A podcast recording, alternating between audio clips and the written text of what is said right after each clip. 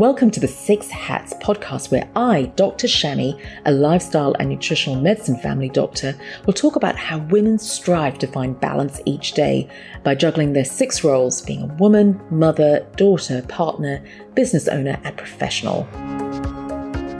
Hello, everyone. Welcome back to the Six Hats podcast. And I'm so excited to have Dr. Fabienne Chevalier. She is a therapist, coach, educator, and researcher into language, the mind, and behavior of a mother. And the special focus is on anxiety, depression, trauma, emotional blocks. And she brings together therapy, coaching, and research in linguistics, sociology, and psychology in her practice. And this is what you'll all love, listeners. She helps career driven mothers who feel like they've lost themselves since they became mothers and who feel unfulfilled, undervalued, and invisible to navigate motherhood and career on their own terms so they can reconnect with themselves and feel happy, valued, fulfilled as mothers and working women. And I know, Fabienne, welcome. You will relate to so many of my listeners. So thank you so much for being here. Thank you for having me. I'm excited to be here and talk about this fascinating topic. Absolutely. So I'm really curious. I see many women in my clinic who've been very successful in their careers for years and then decide to have a family. And this is your special interest. So, love to know is this change hard? What challenges do you see? So, in the women I see in my practice, many women have dedicated themselves to their careers. They've been very successful. They've worked very hard. They decide to have a child. And what they often say to me is they feel that they've lost themselves. They don't recognize themselves. And they summarize by saying, I don't feel fulfilled. I don't feel valued. I feel invisible. And of course, this carries a trauma and a stigma with it. And some women said to me, I love my children, but I hate motherhood. Wow. Wow. And there's a big stigma to that because women, when they come to see me, they usually are in survival mode. They're very stressed, they're overwhelmed, they're anxious. They wear so many hats, as per the title of your podcast. Yes. Yeah. there's been so many plates and they they're basically depleted. They're stressed, they're anxious, and they feel that they've lost control by the time they come to see me. So what they struggle with really is the identity shift that comes with motherhood, but it's an identity shift that we rarely hear about. And it's one that women are not prepared for. So if I can give you the example of a, a client of mine, let's call Helen. Helen, prior to motherhood, was a senior uh, in a senior role in the corporate world. And when she came to see me, she was nearly a year into her maternity leave. She was planning her return. Already she was seeing that as a failure because she decided prior to motherhood she would only take three months off. But the identity shift was so big, she felt completely lost. And so by the time she came to see me, she said something that really encapsulates the issues that I see. She said to me, What kind of mother feels sadness and grief after having a baby? Wow. And so I turned it back to her and I said, Well, tell me, what kind of mother feels sadness and grief after having a baby? And she said to me, A bad mother. Mm. So it became very clear that she had in her mind a picture of what a good mother is. And so when I asked her what a good mother is, she said, Oh, it's somebody who, for whom motherhood is blissful. It's bliss, it's happiness. She enjoys every moment. She wants to be with a baby all the time. She's satisfied, she's fulfilled by it. And it's not me. And so she felt that she was failing. She felt that there was something wrong with her. And when she raised it with her husband, he said to her, Oh, you must be depressed. Go and get some pills. And this is a, a, response that I hear very often because women don't understand that the identity shift when we become mothers, there's a split, an inner split between who we were prior to motherhood with our pre-baby goals and dreams and yes. identities. An endless list. That's right. And all the things we assume that we're going to do. And then there's the new part of us, the mother. But we're brought up with this idea that the mother should be all consuming, all encompassing and then it should be everything to you. And so there's a split there. And women often say to me, there's a gap between their expectations of motherhood and their reality. They feel caught between who they thought they were prior to motherhood and who they think they should be now that they're mothers. Now, the should is very important because then we get into where does this image of the good mother comes from? I was literally about to ask that question about where do our expectations come from? Because I can see so many reasons from, you know, movies and TV and perhaps when we were younger. So that was like, you know, 30, 40 years ago and what motherhood was like. And now the society is so different, but we've got the extra pressure of social media.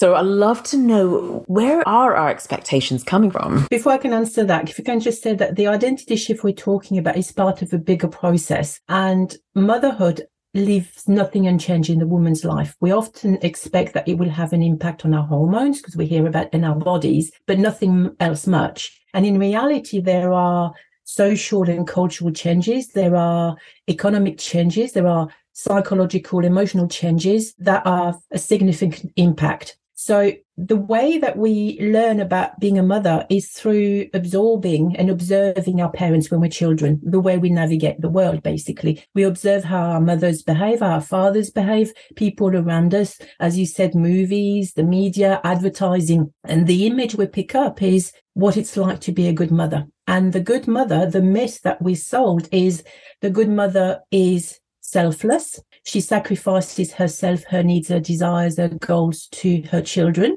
So we it's very much an idea where love is sacrifice, is selflessness. So if you're a career woman who's wanted something more, who's been used to developing something, building something, contributing to society and the world, that's quite difficult to manage. The image we have also is one where the mother is feeling blissed, happy all the time. She puts a smile on it all the time. She's fully engaged with her baby. She's calm and nurturing. She's untroubled by uh, screaming babies and troublesome toddlers. She's just constantly happy. Nothing fazes her. So she's calm. She's nurturing. Everything is bliss. But the key thing is we learn that to be a good mother means to be completely fulfilled and satisfied mm. by motherhood.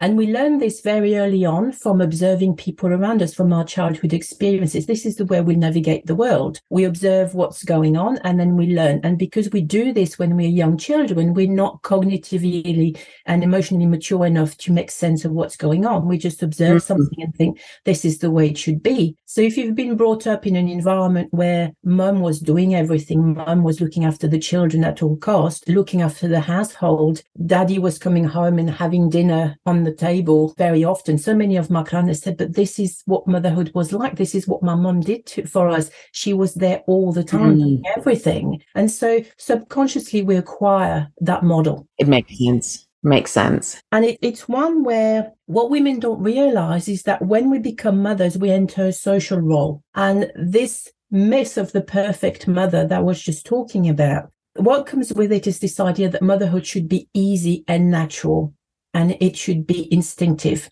Yet, what a lot of women don't realize is that becoming a mother is a social role. So it comes with expectations and rules and judgments and pressures and a lot of shoulds about we should be do this, you should do that. And and we judge ourselves subconsciously and others by all of those standards. The problem is that it sets up such an unrealistic standard of perfection that we're bound to fail anyway. So it comes from our bringing basically from the way that we are socialized into human beings. And so when you are a career mother, it's no wonder when you've de- dedicated yourself to your career for so long, you've been uh, in control for so long. You, like my client Helen, she'd built her professional identity around being efficient, being proficient, mm-hmm. being getting things done. And she said to me, I can manage a board of director. Why can't I handle a toddler? You know, control isn't it the element of actually raising children, you don't have control over another human being of what's going to happen. It's so true. But I'm really curious, Fabienne, like, is this struggle common to all mothers or does it impact career women in a particular way? And if so, like how? Okay. So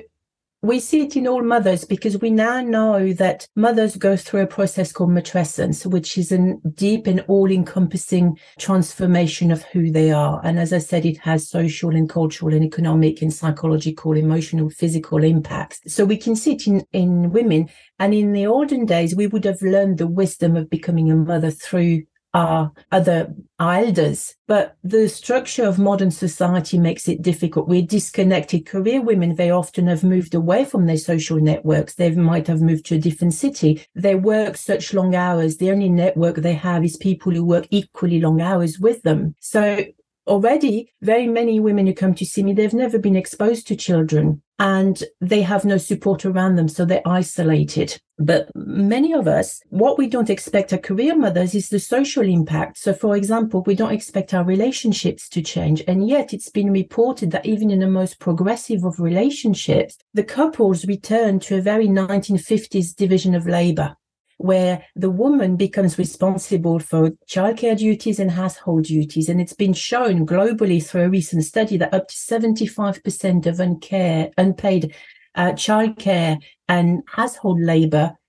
devolves back to the mother, up to 37 hours per week compared to about six hours for men. So 37 hours already a working week. But for mothers, what there is for career women, we grew up with this idea post 1960s feminism. You can be everything you want to be. You can have it all. You can choose whatever. You can be anything. But women seem to have interpreted this as you have to do everything. Mm, so right. Like say yes to a lot of things.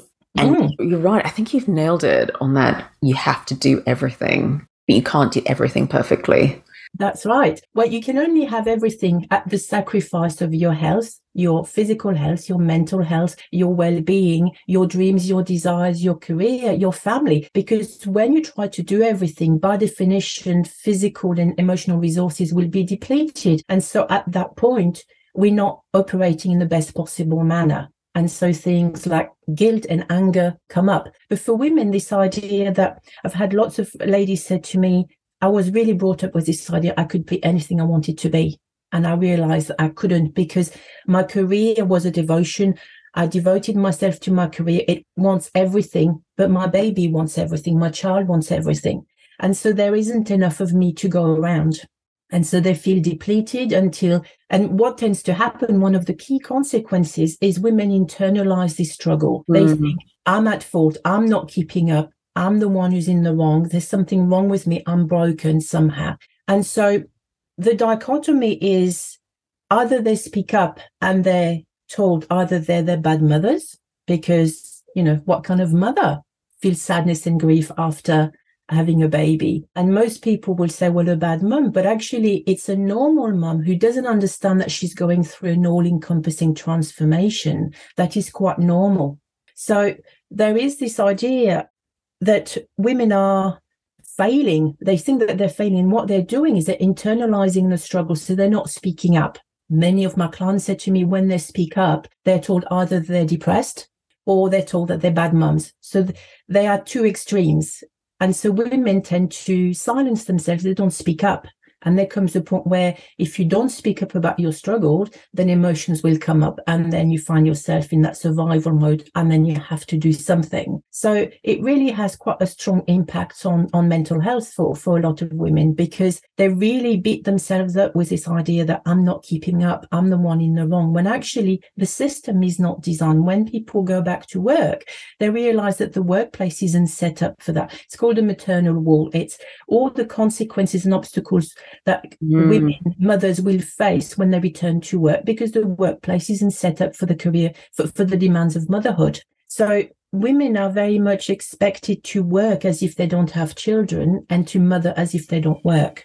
Wow. which are full time occupations. So true. And there's something I want to add on to exactly what you said that, you know, being in that fight or flight, that chronic stress response. And this is exactly what I see after many years of being in that response and literally how it can not only affect mental health, but thyroid health, gut health, female hormone health, skin health. And it's just a magnitude. And hence, this is the passion that drove me to start this podcast to create that awareness mm. of the mm. impact of stress on the body. But also, let's talk about solutions. Let's talk about how we can address these solutions. So, this is awesome, Fabienne. I'm loving this conversation. You also mentioned previously that women say they feel stuck.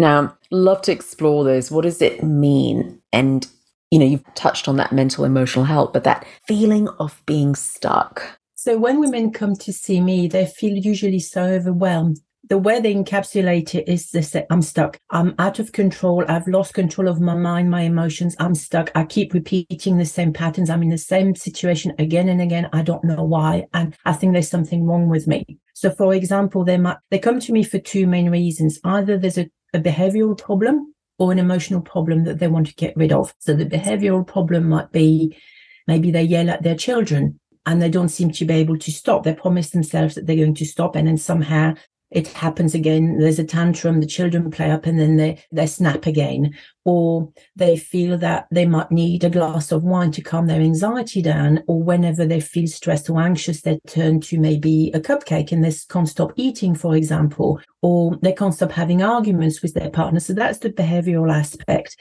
Or they have an emotional issue that is hindering them. Many of them say to me, I feel so anxious, I, it just consumes me and I don't know what to do or they feel so guilty or they feel so angry. And really, what's happening is that in the same way that we've been conditioned, socially conditioned to learn what is a good mother, in inverted comma, the myth of the perfect mother, the way that we learn as children is we learn how to respond in particular ways in certain situations. That's quite normal. That's what we do. So when women are stuck, what we're seeing is simply conditioned patterns of thinking, feeling, and behaviors that just show up. So, if I can give you the example of a client, uh, let's call her Kate. Kate came to see me and she said she's constantly having arguments with her husband. So, they have a nearly one year old child. And the arguments were mostly in the evenings when she felt that the husband wasn't supporting her in maintaining the routine for the baby and they'd have arguments and then she'd withdraw from the argument. Kate was going to the shower each time there was an argument as a place to hide, to cry in secret. And she said to me, that's not normal. There's something wrong with me. Why can't I do that? She also felt really unsupported uh, by her husband. He was saying to her, well, I work all day. When I come home, you know, I don't want to be following a strict routine. I want to have a play with our child and I just want to rest and relax. But really what was happening with Kate is that she'd been brought up in an environment environment where she was told that as a girl, be quiet, don't be so emotional. And so she learned that expressing your emotions is bad. People don't like you. Somehow there are consequences to expressing your emotions.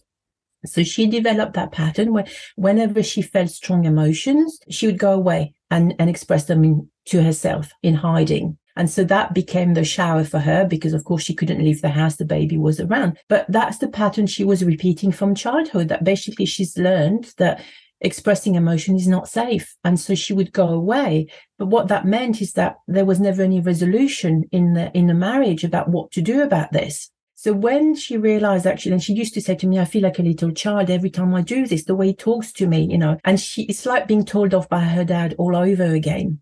And so that's what I mean by those patterns is we learn them through observing the way our parents are with us. We make decisions about the world, ourselves and other people.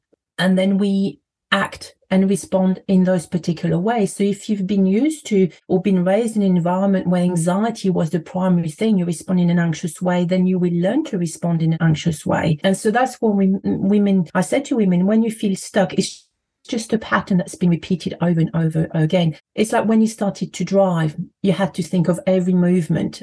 But before you knew it, very quickly after practicing, it became automatic. And that when women are stuck, all we're talking about are patterns of thinking, feeling, and behaving that are just repeated over and over again until they're so second nature they become automatic and ingrained. So understanding what they are is important because then we can undo them because it's just to learn the pattern. This is brilliant. Absolutely brilliant. And I'd love to even touch about mum's guilt. We often hear about the guilt they feel and even anger. So I'd love for you to sort of explore those areas. So, mum guilt is one of the key emotions that women have. They often beat themselves up with it. And when you have guilt, it's a way of saying that you feel you've done something wrong, you should have done better. Now, I want to start by saying that emotions are part of being a human being. We all have emotions, and emotions are neutral. There is no bad emotions. And I know that there is in some sector a tendency to talk about negative emotions, but all emotions are neutral. They all try to communicate a message. However, some emotions have been socially conditioned in a gendered way. Anger is one of them. It's acceptable for men to be angry. They're driven. They they get what they want. A woman, especially a mother, is an outlier. She's a bad mom. She's pushy. She's painted as bad because in the myth of the perfect mom, anger doesn't feature. And some women are made to feel bad for feeling anger when actually it's a natural emotion. And when we look at anger, anger is basically what's behind it is a sense of injustice. And so it can lead to resentment. But if you've been a career woman who's dedicated herself to your career, you've worked really hard, and suddenly you're having to sacrifice that because you realize you can't keep make, meeting all the demands of your job, or you're responsible for childcare and household duties, and you're so depleted, and for some reason it's not working, you might have to take a demotion, which a lot of the career women I see do, or leave your career altogether. And it's no surprise that a lot of women end up working for themselves after motherhood because they can't sustain the unrealistic demands but they see it very much as it's my fault. I should be able to keep up. And so they get angry when actually the sense of injustice is very justified. It's the way that you express it that then becomes an issue because if you've learned to suppress your emotions, like a lot of young girls have been taught to do, then it's a little bit like lava. It'll simmer underneath until something mm. happens. Mm. And then suddenly the volcano explodes. But the volcano explodes not because mum are overwhelmed and they're bad mothers, but because of all these unrealistic expectations we were talking about that puts them under such pressure and are so unattainable that there's nowhere for them to go. So maternal rage is a real thing. I see it often. Most women say to me, I would never admit that I yell at my children. And they focus on the yelling and they don't understand that behind it is actually all of this system of social expectations and pressures and judgments that they hold themselves up to that very often they're not even aware of doing that and so when you lift the lid on all of that you realize actually well why should I sacrifice my career when my husband isn't expected to mm. do that? Mm. I'm a father. And so it leads to resentment. But when you provide women with a language for talking about these things, when you explain what's going on, they think, okay, that's not my fault. There's a reason for that. And so I can learn to find my way through that. Which leads me on to my next question like, how can we help working mothers navigate this shift and actually get unstuck?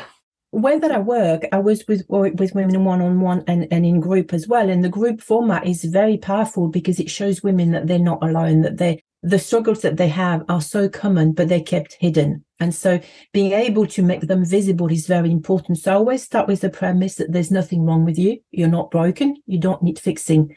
What you need to do is understand what's going on. So we need to make the invisible visible because you can't change what you don't see. So all of this social conditioning, these beliefs about what a perfect mother should be, how we should behave, how we should feel, what it should be like, that needs to be made visible. So women are able to realize how that materializes in their world, how that shows up in their life. And many of them go, wow, this is what my mum used to do with me. They don't realize that. But if we don't understand that, we just pass it down to our children. And so we teach our children to suppress their emotion, our girls to then repeat the same pattern again and again to sacrifice themselves. And usually when I say that to women, it's kind of, there's a click there because they go, I don't want my daughter to go through this. So they realize that they've got to make visible what's invisible to them, all of these beliefs and all of this social conditioning that they've taken on. The second part is making the subconscious conscious. So all of these patterns, because mental health doesn't happen in a vacuum. It happens within the context of a, a society, what's expected of its members. And very often there is within psychology this tendency to say to people, change your thinking, you will change your life. But actually, you can't change on your own. Your thinking will not change the fact that the workplace isn't set up for motherhood. The fact that you're still expected to be a mother and you're still expected to be completely fulfilled by it because that's the social expectation. So it really is about making the subconscious visible, how that pans out in your life, what your particular patterns of anxiety, of anger, of behavior are specifically, because those are learned. And therefore, once we know what they are, we can undo them and we can put something else healthier in place. And once we've done that, what that allows us to do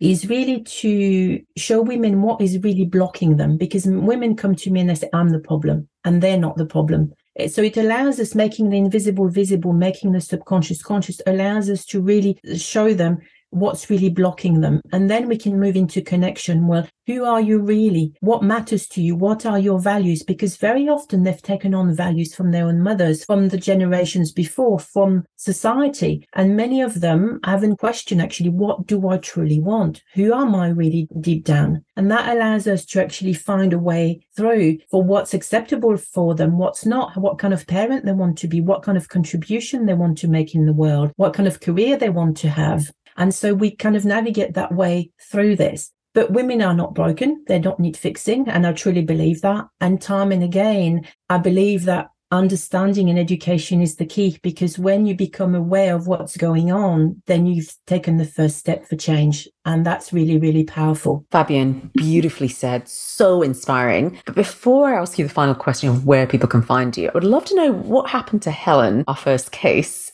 of the, of the podcast. Helen then went back to work and found that she was hitting this maternal wall. She had been in a high powered job. She was working long hours prior to motherhood and she found that actually she wasn't able to sustain that. She tried for a while. But she found that people were looking at her differently, questioning her commitment, questioning whether she'd be able to be there. She found that projects were no longer put her way. Subconsciously, the boss was no longer passing them on. She wasn't involved. And so she hitting against this maternal wall and she realized actually, I can't change this by myself. Yes, I can speak up, but it's not going to change the culture. So she tried for a few months and eventually she decided we looked at her strength, her values, and she decided she could make a similar contribution in a different environment. And she went on to set up her own business where she works around school hours and she has regained some level of control. And now she works around her values and what matters to her. So she's got much clearer boundaries, but she's also very clear in starting educating women around her about this matrescence and this change as the identity shift and this myth of the perfect mother and a successful career woman, because she doesn't want people, especially any children she may have, any girls she may have herself to actually live with that and understanding that. And what that's given her is a network which she didn't have because wow. she had no immediate family around her to support her. So she's kind of spreading the word, working, you know, in business, helping women as well. Amazing, amazing. So Fabienne, amazing work. Wow, we could we need to bring you back. And we need to talk more about it. But in the meantime, where can women find you if they want to find out more and, and for help as well? So women can find you on my website, www.drfabienne, or they can go on my LinkedIn profile and then see a link tree link where they get all of my information. There's a blog there. And I also have on my website a guide explaining more about the myth of the perfect mother and why you feel you're failing and why it's not your fault. So they can go on that website and get that. And then I'm in a process of creating some masterclasses on maternal anger and identity shifts wow. so you can really understand that. That's amazing. Amazing. They can express their interest on the website. Yeah, I'll put all those links on our show notes. So definitely. Fabienne, I've got to have you back. But thank you so much for today. It's been an absolute pleasure. Thanks very much for having me. I've really enjoyed this. We could talk about so many angles on this particular issue. It's so meaty, but it's so needed because women are really suffering and there's no need for that. So understanding for me is, is always the key. Awareness is always the first step. Absolutely. Thank Thanks you. so much for having me, Shami. Remember that this is general advice only. Please see your healthcare professional for more information. So, what's your take home message today? Remember, it's all about progress and not perfection. And are you suffering from stress?